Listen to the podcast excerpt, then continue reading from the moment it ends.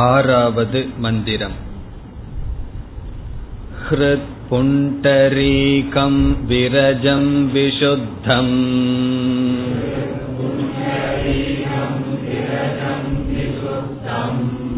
விசித்ய மத்யே விஷதம் விஷோகம்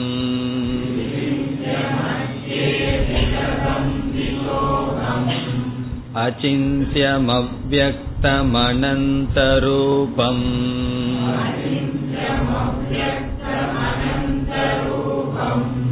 சிவம் பிரசாந்தமம்ருதம் பிரம்மயோனிம்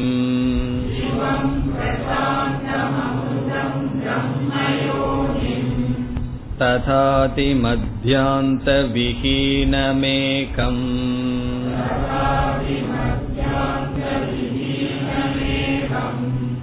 விபும் சிதானந்தமரூபமத்புதம்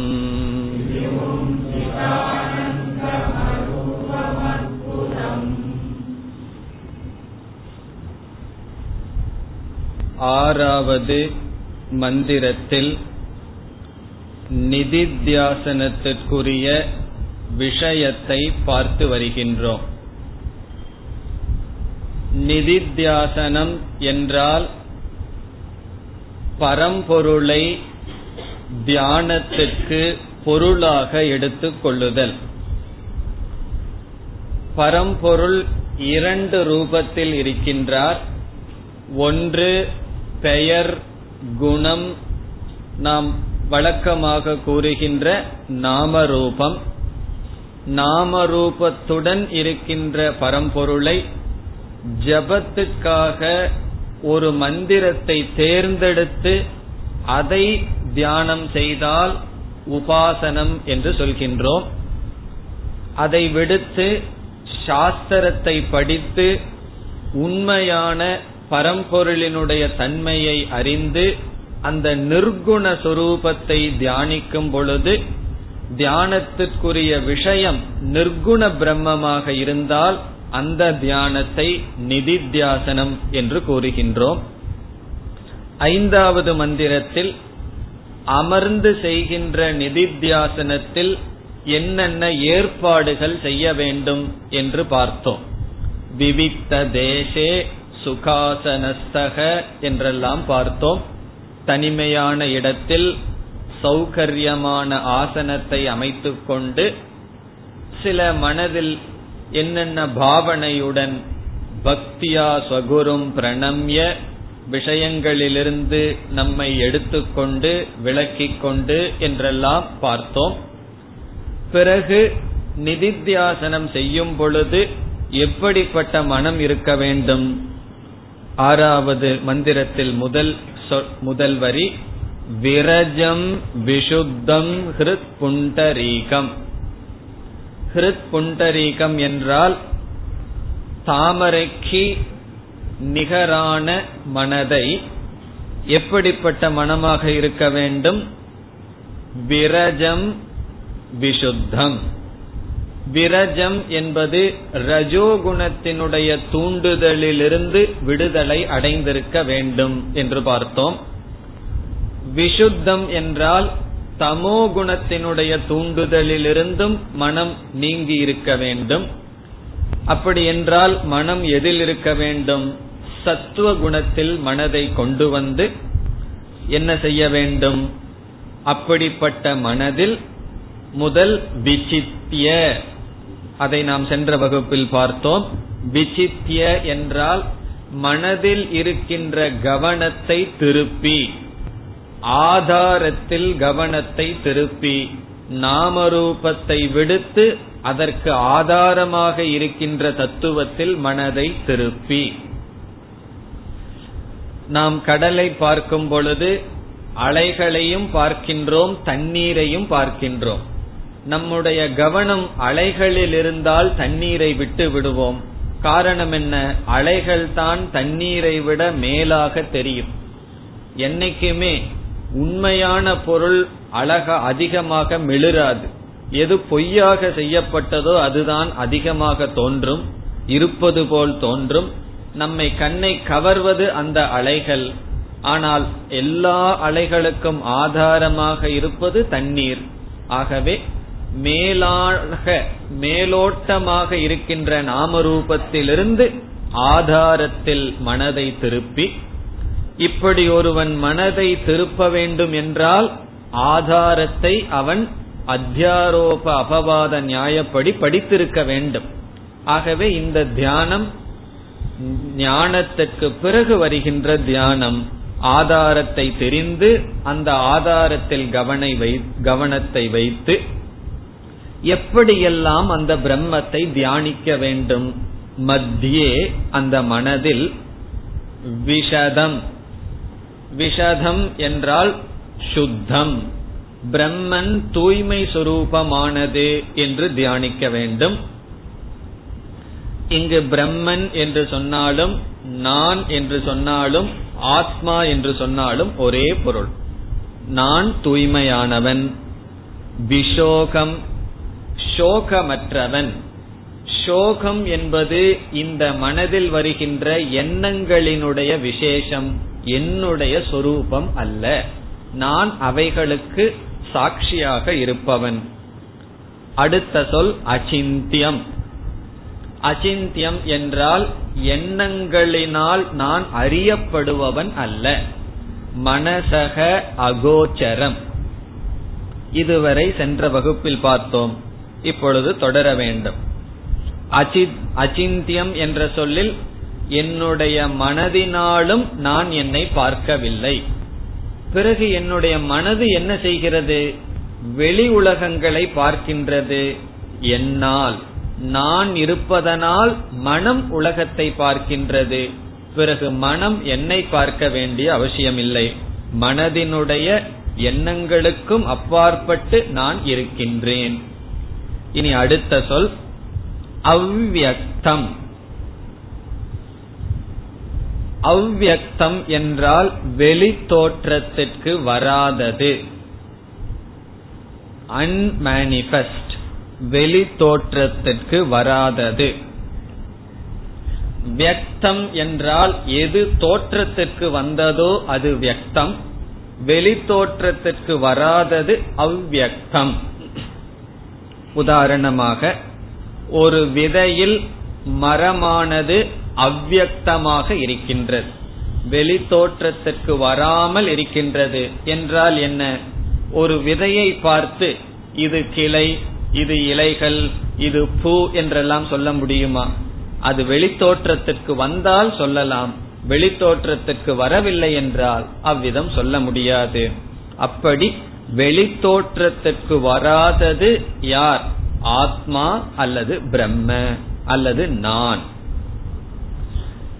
இந்த அவ்யக்தம் என்ற சொல் இந்திரிய அகோச்சரத்தை குறிக்கும். வெளி தோற்றத்திற்கு வருகிறதுன்னு சொன்னா என்ன பொருள்? அது கண்ணால் பார்க்க முடியும், மூக்கினால் நுகர முடியும், சப்தம் செய்தால் காதால் கேட்க முடியும். ஆகவே ஒரு பொருள் வெளி தோற்றத்திற்கு வருகிறது என்றால் இந்திரியங்களினால் அனுபவிக்கப்படும். ஒரு பொருள் வெளி தோற்றத்திற்கு வரவில்லை என்றால் இந்திரியங்களினால் அனுபவிக்க முடியாது. ஆகவே நான் இந்திரியங்களினால் அனுபவிக்க கூடியவன் அல்ல. வாழ்க்கையில நம்ம எதையெல்லாம் மனதாலும் இந்திரியத்தாலும் அனுபவிக்கின்றோமோ அது நான் அல்ல. இந்த கருத்து நமக்கு பெரிய முக்கியத்துவமா தெரியாத மாதிரி இருக்கும்.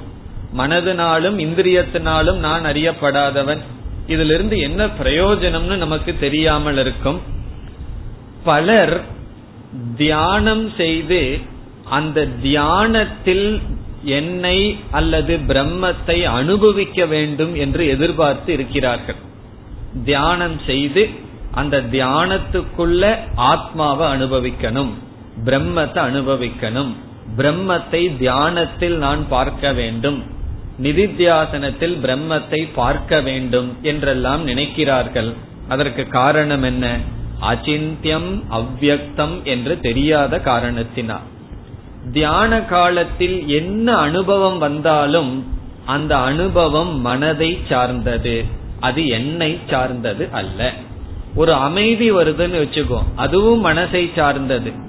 அமைதி இன்மை வருதுன்னு வச்சுக்குவோம், அதுவும் மனசை சார்ந்தது. நான் யார்? இரண்டையும் பிரகாசப்படுத்துபவன். இந்த மனதுக்கு விதவிதமான சக்திகள் எல்லாம் இருக்கும். அதெல்லாம் ரொம்ப தீவிரமா ஒரு குரு இல்லாமல் நம்மளாக தவறாக தியானம் பண்ணா அந்த சக்திகள் எல்லாம் வந்து அடையலாம்.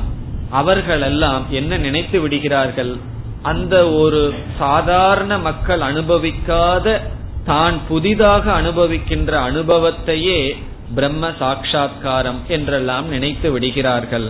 ஆகவே அச்சிந்தியம் அவ்யக்தம் என்பதிலிருந்து மனதில் அனுபவிக்கப்படுவது பிரம்மன் அல்ல, நான் அல்ல, இந்த அனுபவத்துக்கே ஆதாரமாக நான் இருக்கின்றேன். இந்த அனுபவத்திற்கு நான் ஆதாரம் என்றால் ஒரு அனுபவமும் என்னை துயரப்படுத்த கூடாது.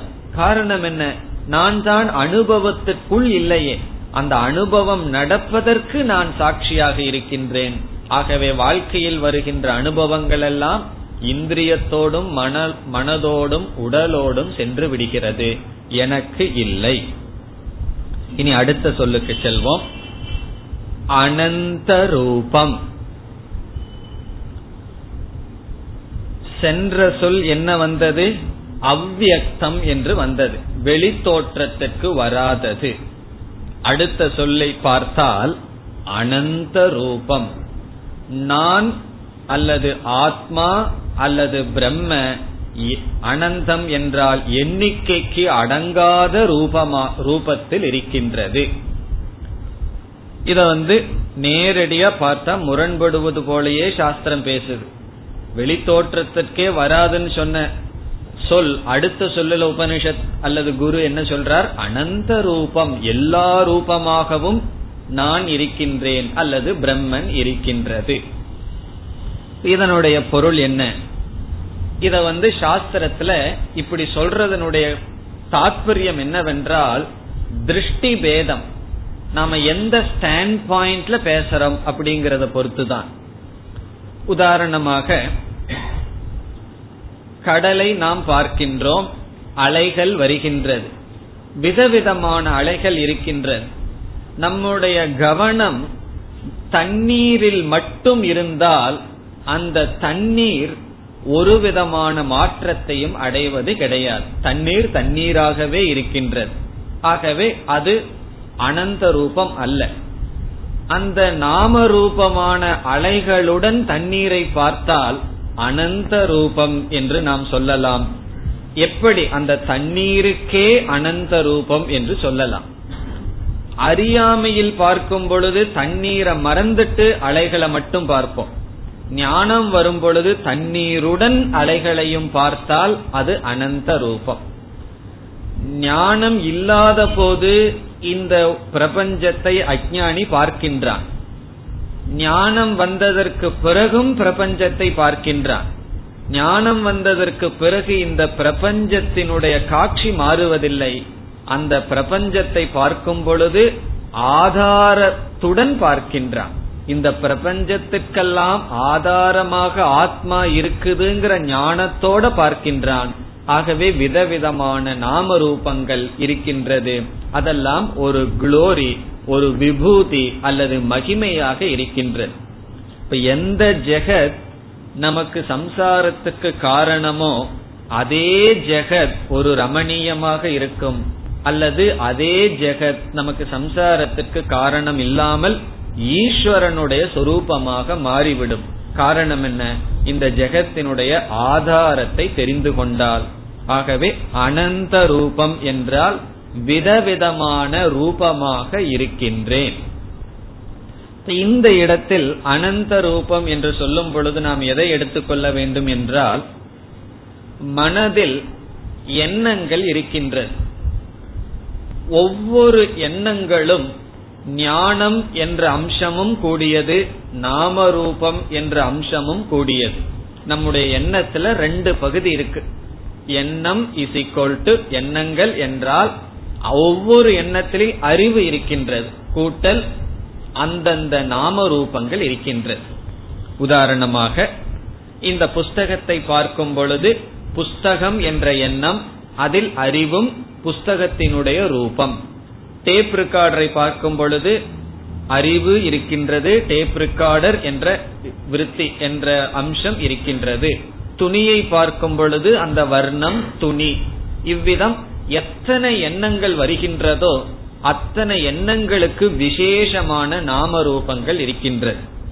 அந்த நாம ரூபங்களுடன் அந்த ஞானத்தை பார்த்தால் அந்த ஞானம் எவ்வளவு ஞானம்? அனந்த ரூபம், எண்ணிக்கைக்கு அடங்காத அனந்த ரூபமாக அந்த ஞானம் எண்ணங்களினுடைய நாம ரூபங்களை எடுத்துக்கொண்டு இருக்கின்றது. இப்ப அனந்த ரூபம்னு சொல்லும் பொழுது எல்லா விதமான எண்ணங்களையும் நான் எடுத்துக்கொண்டு அதை பொய்னு தெரிந்து கொண்டு அனந்த ரூபம் என்று நாம் சொல்கின்றோம். இந்த பொய்னு தெரியாம நம்ம பார்த்தோம்னா அவைகளெல்லாம் அனர்த்த ரூபமா இருக்கும், அனந்த ரூபமா இருக்காது. அந்த எண்ணங்கள்ல இருந்து நான் பிரியாம இந்த ஞானம் இல்லாம எண்ணங்களாகவே நான் இருந்தால் அதெல்லாம் ஒவ்வொரு எண்ணங்களும் அனர்த்தம். அனர்த்தம்னா துக்கம், துயரத்தை கொடுக்கும். ஞானத்தோட பார்க்கும் பொழுது அனந்த ரூபமாக இருக்கின்றது. இப்ப நமக்கு ஞானம் வந்ததுக்கு அப்புறம் யாரெல்லாம் நம்மளை பத்தி பேசுறாங்களோ அதெல்லாம் நமக்கு செய்யற அர்ச்சனை தான். இப்ப நம்ம வீட்டுக்கு போறோம், திட்டுறாங்க, அது ஒரு அர்ச்சனை தான். இப்ப பகவான் கிருஷ்ணருக்கு கூட சிசுபாலன் செஞ்சான் அல்லவா? சிசுபாலன் திட்டிட்டு இருக்கும் போது பகவான் என்ன குரோதத்தோடய உட்கார்ந்துட்டு இருந்தார். அவர் சின்ன குழந்தை மாதிரி எண்ணிட்டு இருந்தார், எவ்வளவு 1 2ன்னு சொல்லி. ஏன்னா அவனுக்கு 100 வந்து அவன் கணக்க தீக்கணும், அவ்வளவுதான். ஆகவே இந்த உலகத்தில் இருக்கிற வர்ற சொற்கள் எல்லாம் நமக்கு துயரத்துக்கு எப்பொழுது காரணம்? உண்மை அறியாத பொழுது. உண்மை அறிந்தால் அவைகள் எல்லாம் அனந்த ரூபம். இவ்விதம் அனந்த ரூபம் என்றால் மனதில் விதவிதமான எண்ணங்களுடன் நான் ஒளிர்கின்றேன், மிளிர்கின்றேன். பிறகு அடுத்த சொல் சிவம். சிவம் என்றால் மங்களம். சிவம் என்றால் மங்களம். இந்த சொல் ஷோ என்கின்ற வினையடியிலிருந்து வந்தது.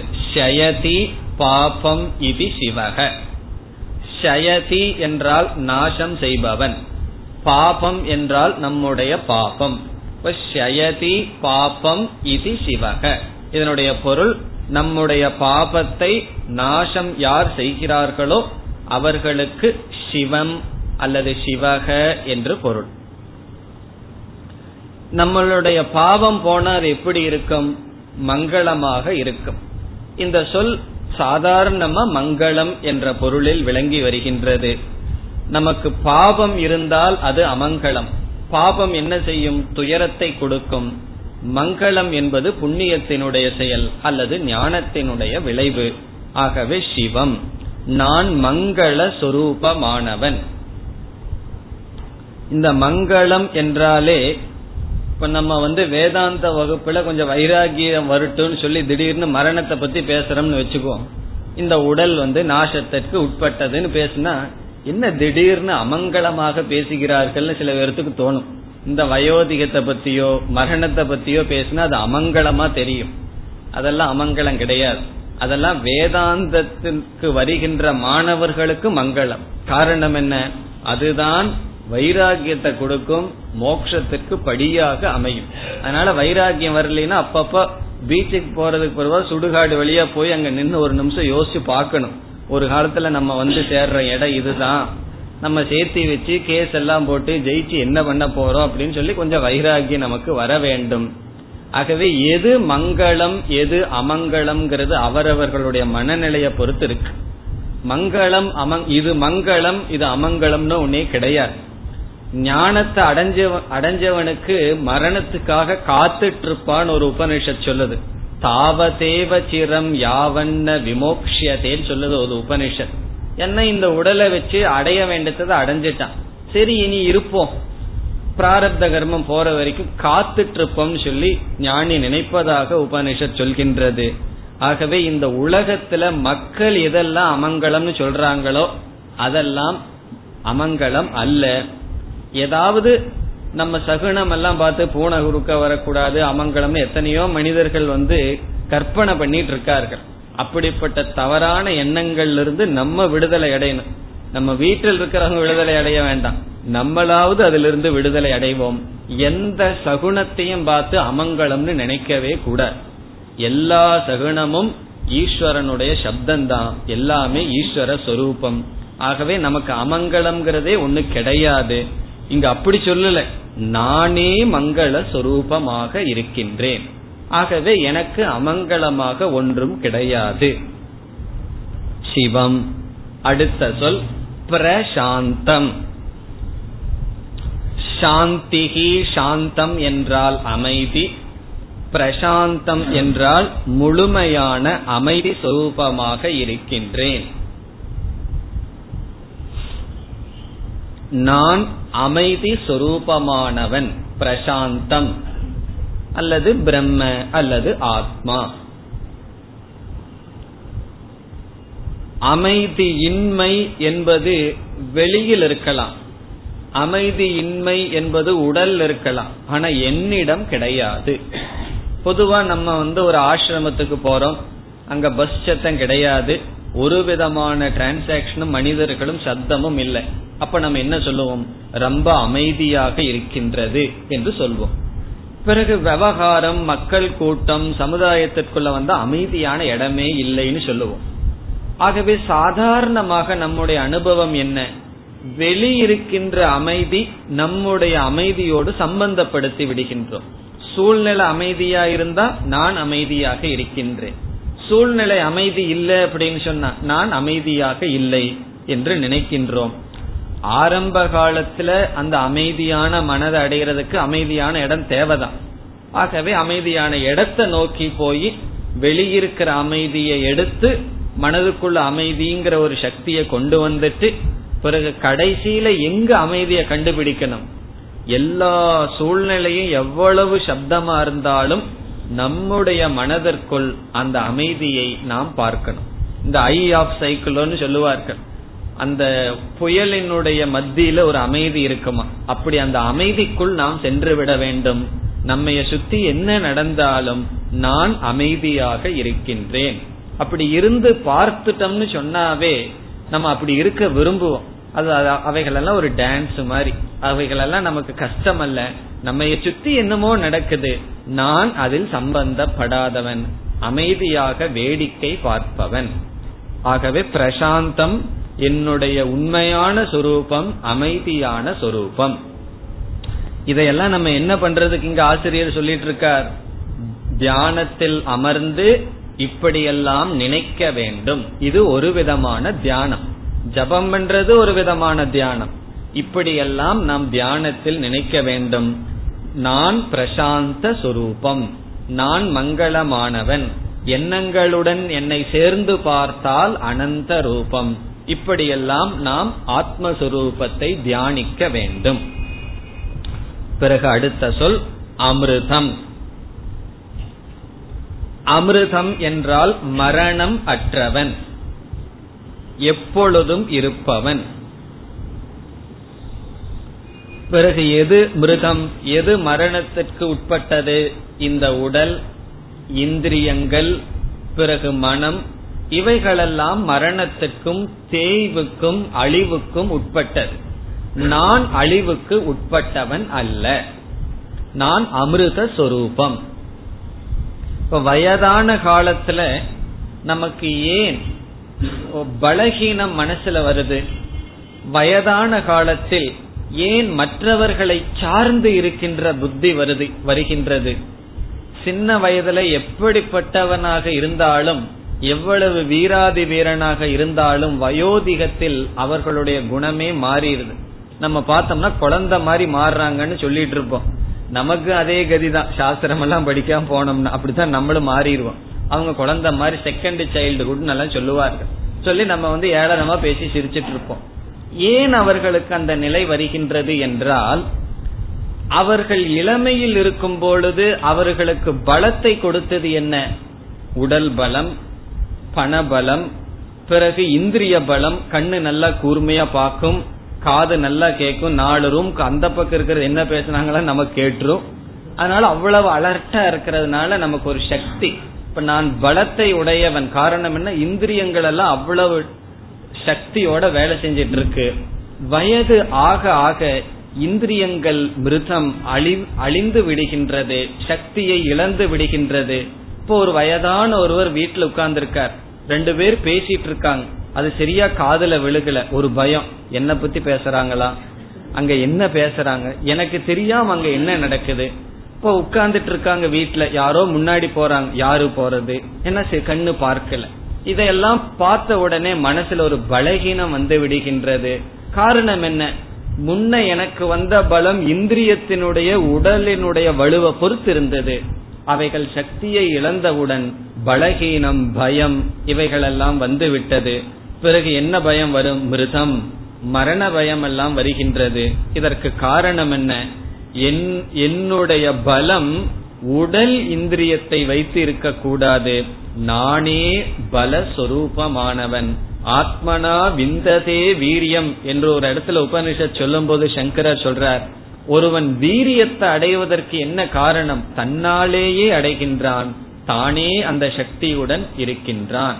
ஆகவே மரணமடைகின்ற பொருளை குறித்து நமக்கு பலம் வரக்கூடாது, துயரம் வரக்கூடாது.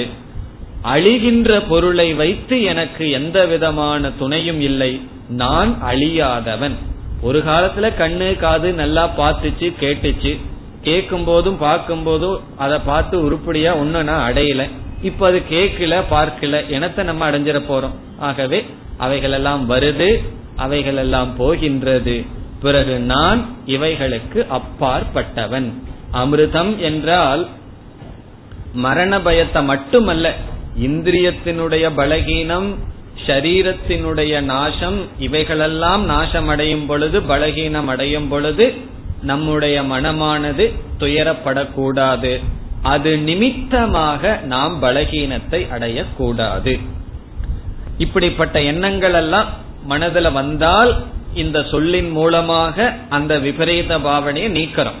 தியானத்தில் அமரும் பொழுது, நாம் ஆழ்ந்து அமர்ந்து இருக்கும் பொழுது நம்மை பற்றியே சில குறைகள், நம்மை பற்றியே தாழ்மை, இப்படிப்பட்ட எண்ணங்கள் வரும் பொழுது இப்படிப்பட்ட இதற்கு எதிரான எண்ணங்களை நாம் உற்பத்தி செய்து அந்த தவறான எண்ணங்களை நீக்குவதுதான் நிதித்தியாசனம். இந்த சொல் வரை சிவம் பிரசாந்தம் அமிர்தம், இதுவரை இங்கு ஆசிரியர் பிரம்மத்தினுடைய தத்துவத்தை ஆத்ம அடிப்படையில் பேசினார். இப்ப இதையெல்லாம் நம்ம பார்த்தோம் அப்படின்னா, நான் நான் என்று சொன்னா நமக்கு நல்லா பொருந்தி வரும். இப்ப நான் இந்திரிய சரீர அழிவுக்கு அப்பாற்பட்டவன் நினைக்கிறதுக்கு வாய்ப்பு இருக்கு. பிறகு நான் அமைதி சொரூபமானவன், நான் சிவமங்கள சொரூபமானவன், நான் அனந்த ரூபமாக இருக்கின்றேன் என்றெல்லாம். பிறகு அசோகம், அசோகம் விஷதம் என்ற எல்லா சொற்களும் ஜீவாத்மா, அல்லதுக்கு டெக்னிக்கலா சொன்ன பிரத்யேகாத்மாவினுடைய அடிப்படையில். பிரத்யேகாத்மா என்றால் இந்த ஒரு சரீரத்துக்கு ஆதாரமாக இருக்கின்ற ஆத்ம தத்துவத்தின் அடிப்படையில் லட்சணத்தை சொல்லிட்டே வந்தார். உண்மையில சொல்ல போனா இப்படிப்பட்ட சொற்களைத்தான் நம்ம நிதித்தியாசனம் எடுத்து தியானிக்கணும். இப்ப ஈஸ்வரனுடைய லட்சணத்தை எடுத்துட்டு நம்ம தியானிக்கிறது அவசியம் இல்லை, அது அவரு செஞ்சிட்டு இருக்க வேண்டிய வேலை. நம்ம செய்ய வேண்டிய வேலை என்ன, நான் இந்த சரீரத்துல இருக்கிறவங்கிற எண்ணம், விபரீத பாவனை இருக்கு. ஆகவே இந்த சரீரத்தை பிரகாசப்படுத்துகின்ற இந்த ஆத்மஸ்வரூபமானவான நான் சோகமற்றவன், பிறகு வயோதிகமற்றவன், மரணமற்றவன், அமைதியானவன், மங்களமானவன் என்றெல்லாம் தியானிக்க வேண்டும். இத நம்ம ஒரு உதாரணமா எடுத்துக்கணும், இதுதான் நம்ம தியானிக்கணுங்கிறது கிடையாது. இதற்கு மேலும் நம்ம மனசுல எதெல்லாம் நம்ம சாஸ்திரத்துல படிச்சிருக்கிறோமோ, நமக்கு என்னென்ன விபரீத பாவனைகள், தவறான எண்ணங்கள் வருதோ அதற்கு எதிர்மறையா தியானிக்கணும். இப்ப நம்ம வீட்டுல அமர்ந்திருக்கும் பொழுதே பற்று வந்துடுதுன்னு வச்சுக்குவோம், உடனே நம்ம எப்படி தியானிக்கணும், அகம் அசங்கக, நான் சம்பந்தம் அற்றவன், சம்பந்தத்தினால் ஒரு பிரயோஜனம் வந்தா நான் சம்பந்தம் அற்றவன், அசங்கக என்றெல்லாம் தியானிக்க வேண்டும்.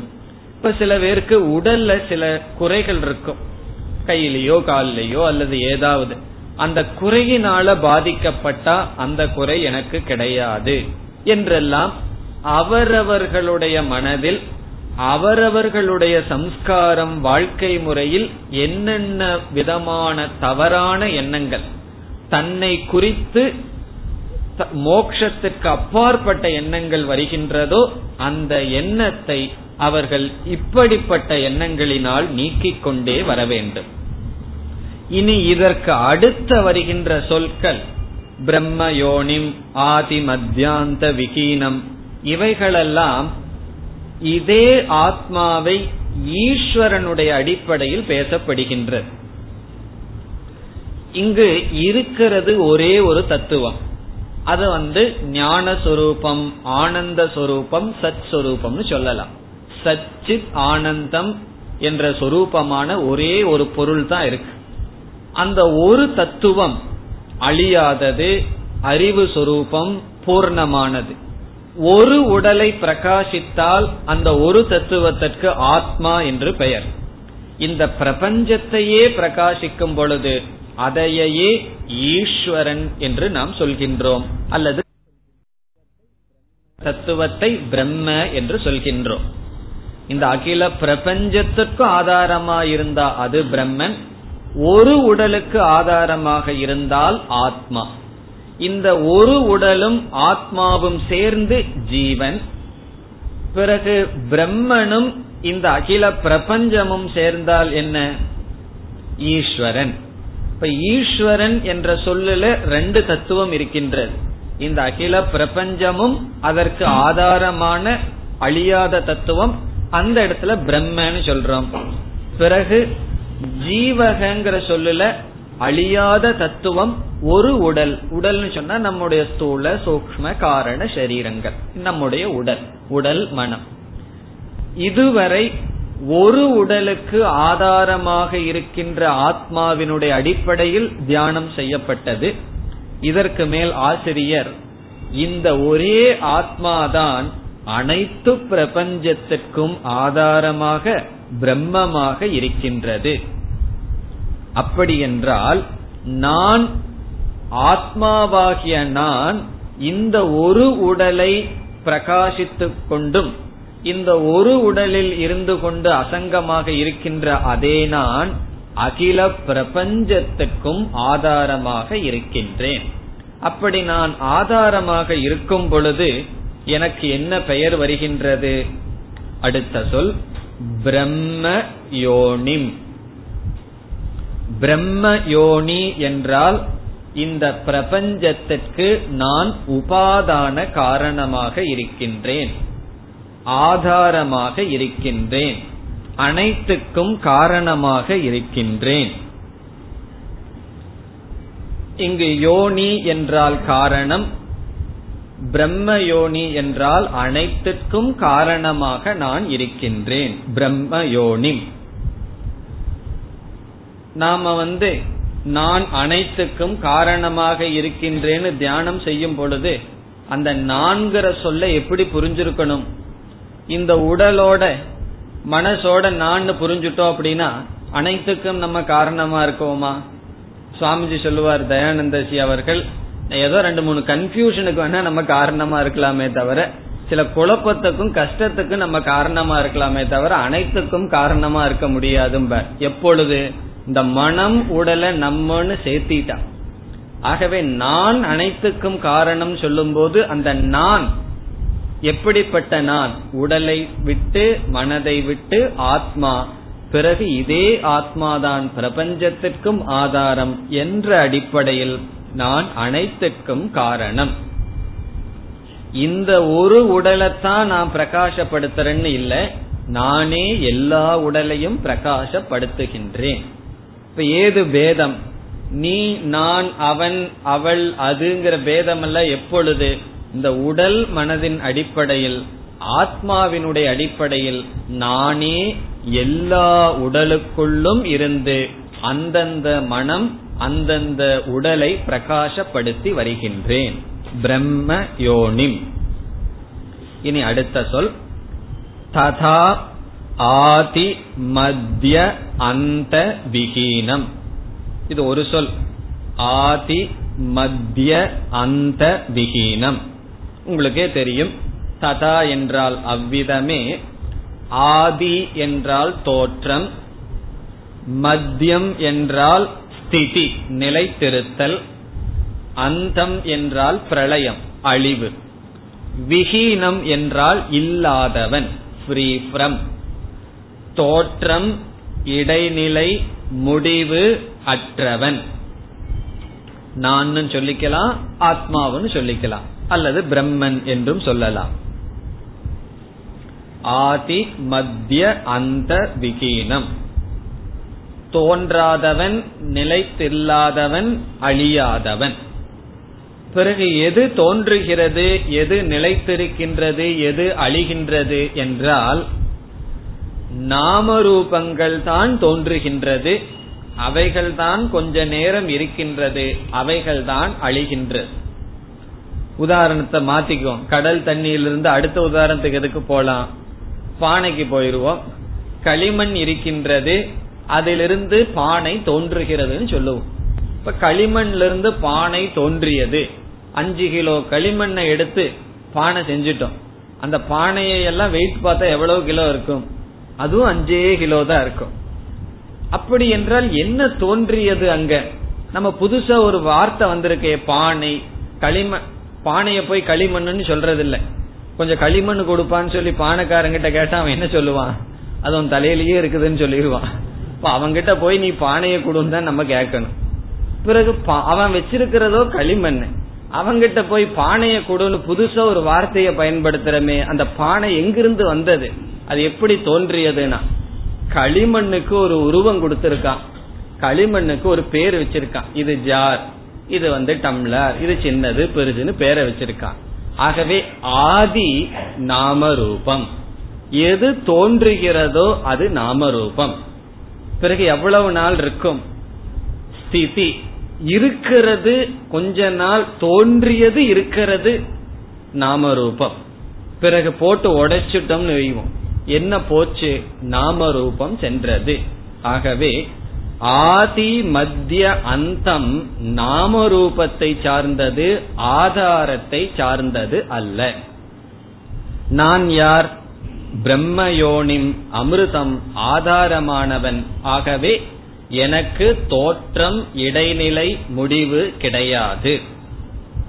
இப்ப எனக்கு நல்லா நம்ம சொல்லும் பொழுது இந்த அகில பிரபஞ்சமுமே அடங்கிவிட்டது, எனக்கு அப்பாற்பட்டு ஒன்னும் கிடையாது, எனக்கு தோற்றம் முடிவெல்லாம் கிடையாது. இந்த நாமரூபமான பிரபஞ்சம் தோன்றி இருக்கு, கொஞ்ச நாள் இருக்கு, பிறகு அழிந்து விடுகின்றது. அடுத்த சொல், இப்படி அனைத்துக்கும் ஆதாரமாக இருக்கின்ற நான் எத்தனை பேரு?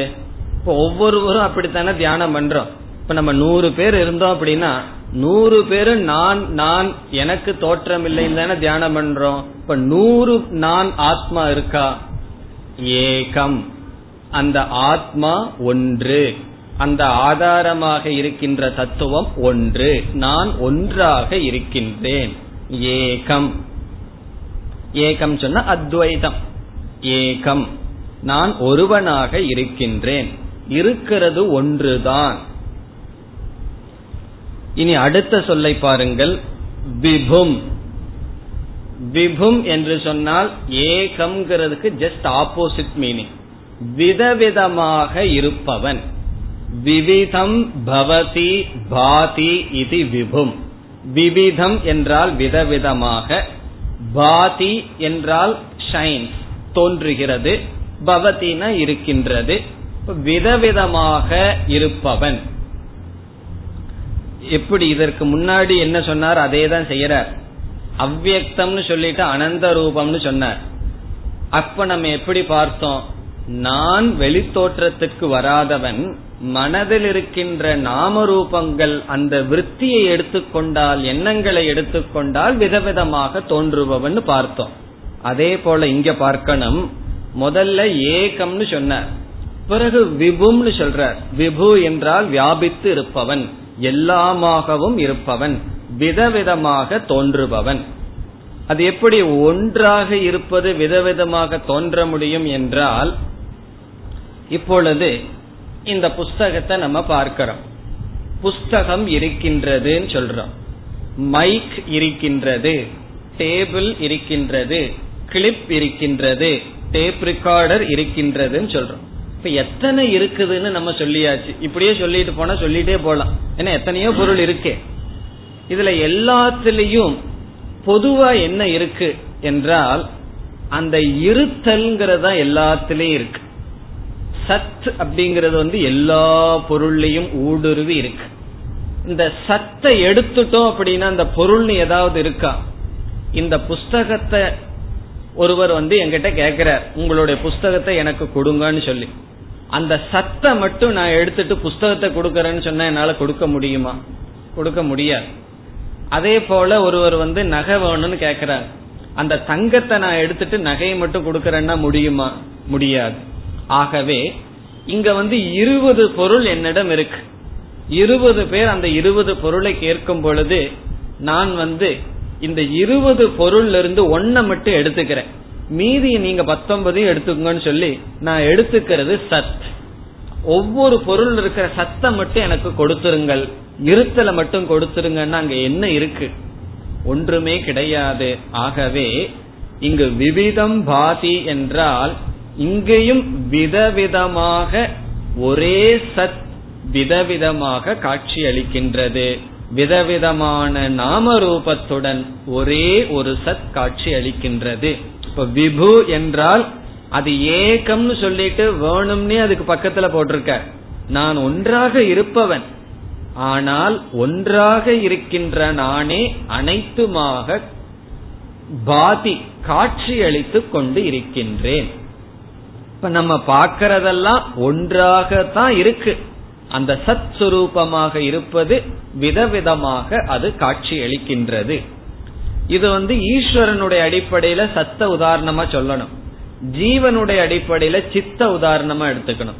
ஞான சுரூபமான நான் மனதில் வருகின்ற ஒவ்வொரு ஞான சுரூபமாகவும் இருக்கின்றேன், அது சித்தினுடைய விளக்கம்.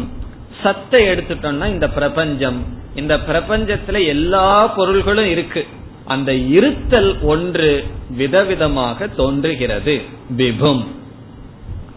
பிறகு அடுத்த சொல் சிதானந்தம். சித் ஆனந்தம். சித் என்றால் ஞான சொரூபம், நமக்கு அது தெரிந்ததுதான். சித் சைத்தன்யம் அல்லது ஞானம், அறிவு சொரூபம், சித் சொரூபம். யார்? அகம், பிரம்ம, ஆத்மா. பிறகு அடுத்த சொல் ஆனந்தம். சித்துங்கிறது நமக்கு தெரிந்த சொல் தான், ஞான சுரூபமாக நான் இருக்கின்றேன், ஞானத்துக்கு பொருளாக நான் இல்லை, ஞானமாக நான் இருக்கின்றேன். ஆனந்தம் என்றால் பூர்ணம், வரையறுக்கப்படாதவனாக இருக்கின்றேன், தேச கால வஸ்து பரிச்சின்ன ரஹிதக, அதுதான் ஆனந்தம், பூர்ணமாக நான் இருக்கின்றேன், அனுபவிக்கப்படும் பொருளாக நான் இல்லை. அடுத்த சொல் அரூபம். அரூபம் இதுவும் எளிமையான சொல், நான் உருவமற்றவனாக இருக்கின்றேன், எந்த உருவமும் ரூபமும் எனக்கு கிடையாது, அரூபம். நம்ம எல்லாம் நான் நல்லா இல்லையே நினைச்சு தியானம் பண்றாங்கன்னு வச்சுக்கோ, நானே அரூபம் அப்படின்னு நினைச்சுக்கணும். இந்த உடல் இருக்கிற குறையெல்லாம் நமக்கு கிடையாது. ஆகவே அரூபம். சில பேர் சொல்லுவார்கள் 20 வருஷத்துக்கு முன்னாடி நான் இப்படி இருப்பேன், இப்பதான் இப்படி ஆயிட்டேன்னு சொல்லுவார்கள். ஆகவே அதெல்லாம் நமக்கு வேண்டாம், நான் என்னைக்குமே அரூபந்தான், எந்த விதமான ரூபமும் எனக்கு கிடையாது. பிறகு கடைசியில் ஒரு சொல் சொல்றார், நான் எப்படிப்பட்டவனா? அத்புதம். அத்புதம் என்றால் ஆச்சரியம் அப்படின்னு அர்த்தம். தமிழ்ல எல்லாம் கூட பயன்படுத்தும், இது ரொம்ப அத்புதமா இருக்கு அப்படின்னு சொல்வார்கள். அத்புதம் என்றால் நல்லா இருக்கு, ஆச்சரியமா இருக்கு என்று சொல்வார்கள். கடைசியில் எப்படி முடிக்கிறார்? நான் ரொம்ப ஆச்சரியமானவன் முடிக்கிறார். அது எப்படி ஆச்சரியமானவன் என்றால், உண்மையில் நான் ஆகின்ற ஆத்மா ஒன்றாகவும் ஞான சொரூபமாகவும் பிரசாந்த ரூபமாகவும் ஆனந்த ரூபமாகவும் அசங்க ரூபமாகவும் இருந்து கொண்டு அசம்சாரியாக நான் இருந்து கொண்டு என்னுடைய அனுபவம் எனக்கு எப்படி இருக்கு, எப்பொழுதுமே விக்ஷேபத்தை உடையவன், விதவிதமானவனாக, துயரப்பட்டவனாக, சுருக்கமா சொன்னா சம்சாரியாக நான் என்னை அனுபவிக்கின்றேன். உண்மையிலே நான் அசம்சாரியா இருந்துட்டு அசம்சாரி துயரமற்றவனாக என்னை துயரத்தை உடையவன் போலும், அந்த துயரத்தினுடைய கடல்லையே மூழ்கி போனவன் போலும், எனக்கு ஒரு வழியும் இல்லாத போலும் நான் அனுபவிக்கின்றேன். அது ஆகவே ஆசிரியர் சொல்றார் அற்புதம். இதுதான் வாழ்க்கையில பெரிய ஒண்டர். இப்பெரிய ஆச்சரியம் என்னன்னா, ஒன்னு நடக்கிறது நடந்துட்டா அது ஆச்சரியம் இல்லை. என்னைக்குமே ஆச்சரியமே நடக்காது, நடந்தாதான் அது ஆச்சரியம். நடக்கிறது நடந்தா அது ஆச்சரியம் இல்லை. ரோட்ல போயிட்டு இருக்கோம், நாய் உழைச்சிட்டு இருக்கு, அது ஆச்சரியம் இல்லை. காரணம் என்ன, அது எப்பவும் செஞ்சுட்டு தான் இருக்கு. ஒரு ஆள் நின்று அதே மாதிரி செஞ்சுட்டு இருந்தாருன்னு வச்சுக்கோ, அது பெரிய ஆச்சரியம். சாதாரணமா மனுஷர்கள் எல்லாம் இப்படி உழைக்க மாட்டாங்களேன்னு சொல்லி, எது நடக்காததோ அது நடந்தா அது ஆச்சரியம், அற்புதம். அதத்தான் அற்புதம்னு சொல்லுவோம். இந்த சர்க்காரோட இதை போய் பார்த்தோம்னா தெரியும் நமக்கு எப்படி எல்லாம் அற்புதம் பண்றாருன்னு சொல்லி. நம்ம கண்ணு வழியா பார்த்துட்டே இருப்போம், அவர் என்னென்னமோ செய்வார், மேஜிக் எல்லாம் பண்ணும் போது அதெல்லாம் என்ன சொல்றோம், அற்புதம். ஆகவே எது லாஜிக்கலா நடக்க கூடாதோ, இப்ப அவருடைய மேஜிக்ல பார்த்தா ஒரு இடத்துல ஒரு ரூம்குள்ள ஒரு சின்ன பெட்டிக்குள்ள போய் உட்கார்ந்துட்டு பூட்டி வச்சுட்டு அதுல ஒரு வேட்டு வைக்கும், ஆள் உள்ள போயாச்சுன்னு நினைப்பா ஒரு பின்னாடி இருந்து ஒடியாருவார். அது எப்படி நடக்குது, அது ஆச்சரியம், அற்புதம். நம்மளுடைய லாஜிக் அங்க பேசிட்டு இருக்க கூடாது, என்ன பண்ணுவார் ஏதுன்னு சிந்திக்க கூடாது. கொடுக்கற காசை கொடுத்துட்டு பார்த்து ரசிச்சுட்டு வந்துடணும், அங்க போய் விசாரம் எல்லாம் பண்ணிட்டு இருக்க கூடாது. அது எப்படின்னு நமக்கு தெரிஞ்சதுன்னு சொன்னா அதுக்கு பேர் மேஜிக் அல்ல. இப்ப மேஜிக்னு சொன்னாவே ஒண்ணு நடக்குது, அது எனக்கு தெரியல, அது எனக்கு தெரிஞ்சுட்டு அதுக்கு பேரு மேஜிக் அல்ல. அது எதுக்கு நம்ம தெரிஞ்சதை போய் காசு கொடுத்து பார்த்துட்டு இருப்போம். ஆகவே அற்புதம்னு சொன்னா எது நடக்க முடியாதோ ஆனா நடக்குதோ அது அற்புதம். இது எல்லா பெரிய அற்புதம் என்ன, ஒரு விதமான துயரத்திற்கும் சம்பந்தப்படாத நான் எல்லா துயரத்துடன் இருப்பது போல் நான் வாழ்ந்துட்டேன், அனுபவிச்சுட்டு இருக்கேன். அதுதான் அற்புதம்னு சொல்லி, எதெல்லாம் நம்ம துயரமா நினைச்சோமோ அதெல்லாம் இப்ப அற்புதமா நம்ம பேசுறோம், அதெல்லாம் நடக்கிறதும் கூட. இப்ப ஒரு 25 அல்லது 30 வயசு ஆனவன் என்ன சொல்லுவான், அவங்க ரெண்டு பேர் பேசிட்டு இருக்காங்கன்னு வச்சுக்கோ ஃப்ரெண்ட்ஸ், ஒரு எலிமெண்டரி ஸ்கூல் வாத்தியார பார்த்தாருன்னு வச்சுக்கோ, சிரிச்சுட்டு பேசுவாங்க, நீங்கெல்லாம் அப்ப என்ன இப்படி அடிப்பீங்கோ, இப்படி எல்லாம் நான் கஷ்டப்பட்டேன்னு சொல்லி நம்ம சிரிச்சுட்டு பேசிட்டு இருப்போம். நான் ஸ்கூல்ல எல்லாம் இந்த மாதிரி குறும்புவேன்னா இந்த மாதிரி எல்லாம் அடி வாங்கினேன்னு சிரிப்போம். ஒரு அந்த காலத்துல நம்ம சிரிச்சுட்டா அடி வாங்கியிருக்கோம், அது ரொம்ப துயரத்தோட அனுபவிச்சது. எது ஒரு காலத்துல துயரத்தோடு அனுபவிச்சதோ அதை பெருமையா வேற சொல்லிட்டு இருக்கோம். ஸ்கூல்ல அடி வாங்காம ஒரு நாள் எனக்கு கழியாதுன்னு ஒருத்தர் சொன்னார், அது உண்மைதானே, அது பெருமையா வேற சொல்றார். அது எப்பொழுது, அப்பொழுதல்ல. அப்படி சம்சாரியா இருக்கும் பொழுது சம்சாரியா இருந்தோம். இந்த மோட்சம் வந்த உடனே தியானத்துல எப்படி பாக்கிறோமா, அடடே இப்படி எல்லாம் நம்ம சம்சாரியா இருந்தோமான்னு தன்னையே அற்புதமாக பார்க்கின்றோம். இப்ப அந்தந்த இப்படிப்பட்ட சொல்லுக்கெல்லாம் நம்ம துயரப்பட்டமா, இப்ப அதை விட 100 மடங்கு சொல்லு என்ன துயரப்படுத்தலையே, இந்தந்த சூழ்நிலையிலாம் நம்ம துயரப்பட்டிருக்கிறோமா, இவைகளெல்லாம் எனக்கு துயரத்துக்கு காரணமா இருந்துதா என்று பார்த்து அது அற்புதமாக தெரிகின்றது. இப்ப அற்புதம் என்றால் எது நடக்காதோ அது நடந்து விட்டது, அது நடப்பது போல் இருக்கின்றது. ஆகவே நான் அற்புத ஸ்வரூபம். உலகத்திலேயே பெரிய ஆச்சரியம் என்னன்னா நம்ம தான். எப்படிப்பட்ட நாம், துயரத்திற்கு உட்படாத நாம், துயரப்பட்டது போல் இருப்பது உலகத்திலேயே ஆச்சரியம், அற்புதம். இப்ப இந்த மந்திரத்தில் பல சொற்கள் வந்துள்ளது. இவைகளையெல்லாம் முன் சொன்ன மந்திரப்படி ஒரு இடத்தில் அமர்ந்து கொண்டு ஆழ்ந்து மனதில் ஒவ்வொரு சொல்லையும் எடுத்துக்கொண்டு சிந்திக்க வேண்டும். அப்படி சிந்திப்பதனுடைய விளைவாக நம் மனதில் வருகின்ற சம்சார விருத்திகள், அந்த எண்ணங்கள் தானே நம்மளைய மூழ்கடிக்குது, வேற யாரும் நம்மளை மூழ்கடிக்கவில்லை. மற்றவர்களுடைய சொல்லோ சூழ்நிலையோ நம்மளை கஷ்டப்படுத்தல, அந்த சூழ்நிலையிலிருந்து நம்ம உற்பத்தி செய்யப்பட்ட எண்ணங்கள் தான் நம்மை துயரத்துக்கு உண்டாக்குகிறது. ஒருவன் வியாபாரம் பண்றான், நஷ்டம் அடைந்து விட்டது, அது சூழ்நிலை. அந்த சூழ்நிலை அவனுக்கு துயரத்துக்கு காரணம் அல்ல. அந்த சூழ்நிலையிலிருந்து நான் நஷ்டத்தை அடைந்து விட்டேன், நான் துயரத்தை அடைகிறேன்கிற எண்ணம் தான் அவனை துயரப்படுத்துகின்றது. ஆகவே எந்த எண்ணமெல்லாம் நம்மளை சம்சாரி ஆக்குமோ அந்த எண்ணம் ஒரு சைடுல உற்பத்தி ஆகும் பொழுது இனியொரு மனசுல என்ன உற்பத்தி ஆகணும், இந்த எண்ணங்கள் உற்பத்தியாக வேண்டும். ஆகவே நிதித்தியாசனம் என்பது நாம் ஞானத்தை அடைந்ததற்கு பிறகும் பழக்க தோஷங்களில் இந்த தவறான சம்சாரியான எண்ணங்கள் விதவிதமாக தோன்றும் பொழுது அதற்கு நேரான எதிரான எண்ணங்களை மனதில் முயற்சி செய்து உற்பத்தி செய்ய வேண்டும். அந்த மோட்சத்தை கொடுக்கிற எண்ணம் தானாக உற்பத்தி ஆகாது, சம்சாரியா இருக்கிற எண்ணம் தானாக உற்பத்தி ஆயிரும். காரணம் என்ன, அது பழகி போச்சு நமக்கு, அது அதாக உற்பத்தி ஆயிரும். பிறகு மோட்சத்தை கொடுக்கின்ற எண்ணங்களை உற்பத்தி செய்து ஒரு எண்ணத்துக்கு இனியொரு எண்ணம் தான் விரோதி, அந்த எண்ணத்தை நீக்க வேண்டும். அப்படி நீக்கி நாம் என்ன செய்ய வேண்டும், சில காலங்கள் இந்த ஞானத்திலேயே ஊறி ஊறி இருந்தால், சில காலங்கள் கழித்து நாம் மெதுவாக பார்த்தால் இந்த சம்சார எண்ணங்கள் மெதுவாக குறைந்து கொண்டே வரும்.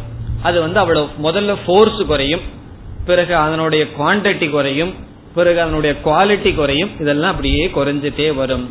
எதுவரை நம்ம செய்யணும்னா அந்த சம்சார எண்ணங்கள் உற்பத்தியாகாமல் இருக்கும் வரை இந்த நிதித்தியாசனத்தை நாம் செய்து கொண்டே இருக்க வேண்டும். இனி அடுத்த மந்திரம், உமா சகாயம் பரமேஸ்வரம் பிரபும்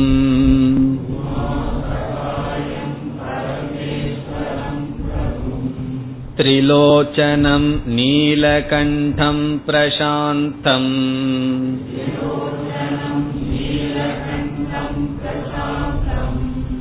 த்யாத்வா முனிர் கச்சதி பூதயோனிம்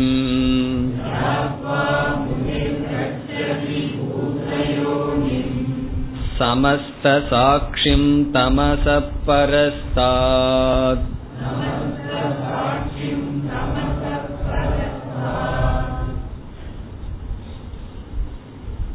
தியானம் என்ற சொல் இரண்டு விதமான பொருளை உடையது என்று நாம் பார்த்துள்ளோம்.